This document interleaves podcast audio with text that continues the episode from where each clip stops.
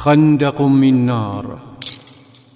الحقد يأخذ أصحابه إلى مسافات يغيب فيها العقل والحكمة، وأبو جهل أستاذ في فن الكراهية، لم يشتمه نبي الله، لم يضربه ولم يؤذه، ومع ذلك يقول لأصحابه بصفته وصيا على عقولهم ساخرا من سجود النبي صلى الله عليه وسلم لربه: هل يعفر محمد وجهه بين أظهركم؟ نظروا إليه نظرة تساؤل فقالوا: نعم. عندها أقسم فقال: واللات والعزى لئن رأيته يفعل ذلك لأطأن على رقبته، لأعفرن وجهه في التراب. دخل صلى الله عليه وسلم المسجد وشرع في الصلاة، فكان السجود فرصة لهذا الجبان، فالنبي سيكون في وضع يصعب عليه القيام والمقاومة. نهض أبو جهل من بين أصحابه، وما هي إلا خطوات فإذا به يفجأهم وهو ينكس على عقبيه إلى الوراء ويتقي بيديه، وكأنه يحمي وجهه من ضربة سيف أو أنياب أسد. كان وجهه الشاحب باتجاه النبي حتى انغمس بينهم لينهار ويسقط مرتجفا. تعجب أصحابه من شجاعة لم تبدأ حتى تلاشت وتحولت خوفا مخجلا، مع أن محمدا صلى الله عليه وسلم كان ساجدا لم يمسه ولم يرفع رأسه نحوه. أصابهم الهلع فصاحوا به: ما لك؟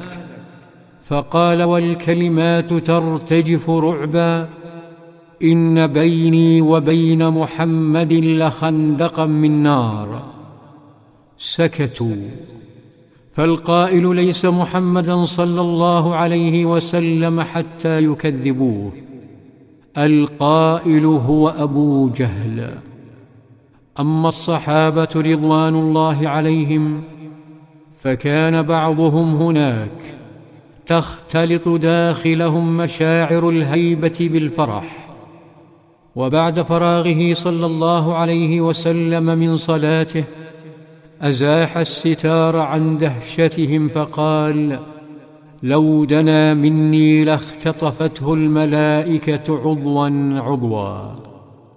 ثم أنزل الله عز وجل آياته: أرأيت الذي ينهى عبدا إذا صلى؟ أرأيت إن كان على الهدى أو أمر بالتقوى؟ أرأيت إن كذب وتولى؟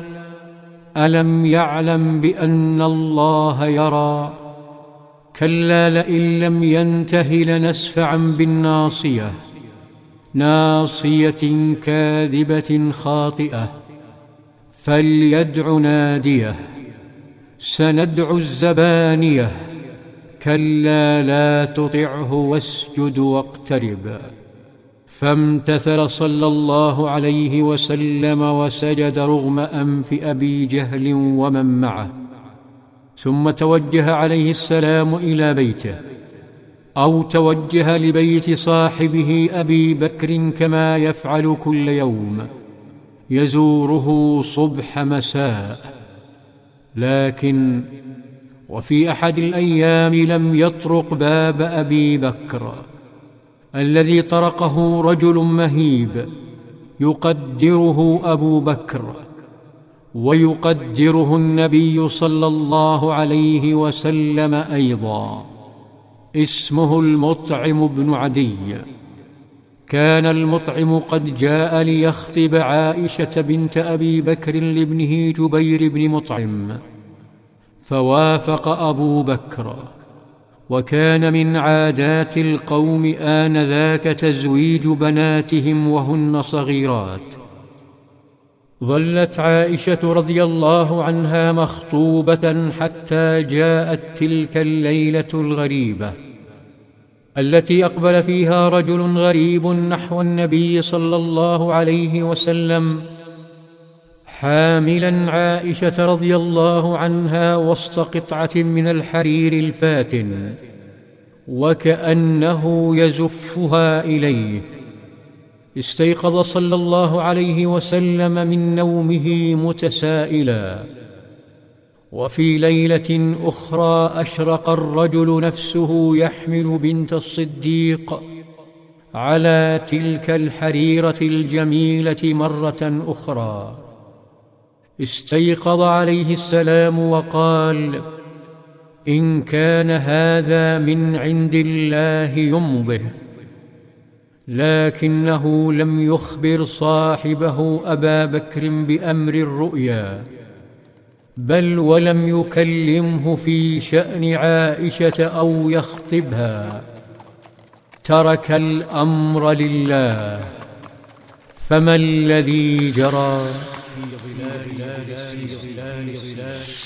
في ظلال السيرة.